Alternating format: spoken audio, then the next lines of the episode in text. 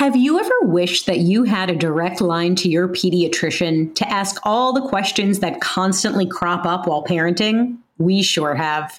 That's why we launched the Bites of Health podcast.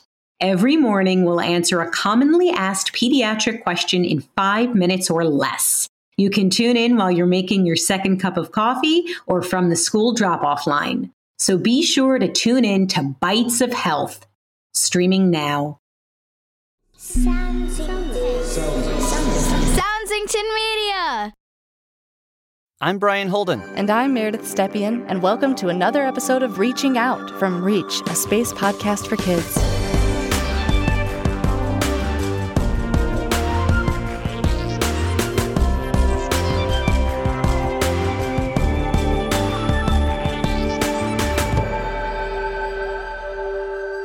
Meredith, I love these reaching out minisodes where we get the chance to answer real questions about space from kids around the world. Same here. And this week's question comes from Addison in Canada, who asked, I'm Addison and I live in Canada. And my space question is Is Pluto really a planet? I've been wondering the same thing. Well, you know what, Meredith? You and Addison are in luck. Because a few weeks ago, we had the chance to talk with Dr. Aaron Geller, an astronomer at the Adler Planetarium and Northwestern University. We asked him about Pluto's planetary status, and here's what he had to say. That is a great question, and we get asked that. I get asked that a lot, and you know, astronomers do. So the formal answer is no. Pluto is not a planet. Ooh, yes, I know. It's a it's a controversial topic, but uh, instead we call it a dwarf planet. When I was growing up, we still called Pluto a planet, and you know, I like Pluto. But with more sensitive observations that we have now of the outer part of our solar system, we've learned that there are actually a bunch of dwarf planets that are similar in size and orbit to Pluto. So Pluto is actually not unique. It has not been able to clear out all these dwarf planets and asteroids and rocks that are in its orbit. On the other hand, Earth and all the other planets in our solar system have been able to do that. And so that's one distinction that, that makes Pluto not get the term planet anymore. So basically, astronomers decided to change how we talk about Pluto to make things a little simpler and how we catalog all these other new Pluto like objects, dwarf planets in the outer solar system. Wow, thanks so much to Addison for the great question. To learn more from Pluto's surface, craters, and potentially even volcanic activity, check out our first episode of Reach entitled What is Space? wherever you find your podcasts. Hey, Meredith, do we have time for one more question? Absolutely.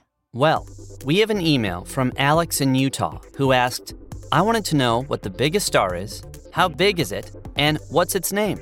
And how far away is it from Earth? Great question. If we're talking about our solar system, Alex, the Sun is the biggest star at a whopping 864,000 miles in diameter. It's over 94 million miles from Earth. But that doesn't even compare to the physical size of UY Scuti, a hypergiant about 1,700 times wider than our Sun and over 5,100 light years from the Earth.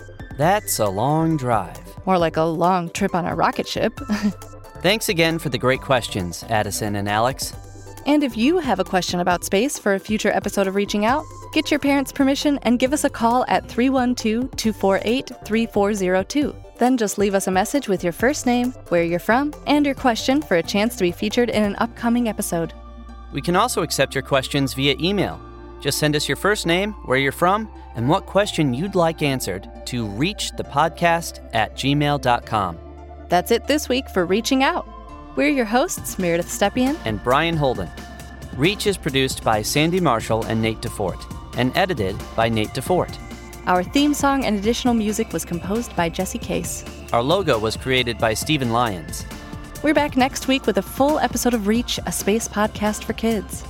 Reach is a production of Soundsington Media, committed to making quality programming for young audiences and the young at heart. For more information on our shows and the people behind them, go to soundsingtonmedia.com.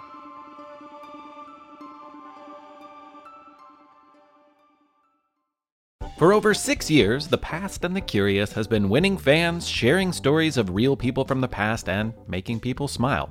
I'm Mick Sullivan, author of I See Lincoln's Underpants, which is a book about well, famous people's underwear. You'll find all of those stories and much, much more in the 100 plus episodes of The Past and the Curious that are currently available. Find it in all the usual podcast places. The Past and the Curious with Mick Sullivan. That's me.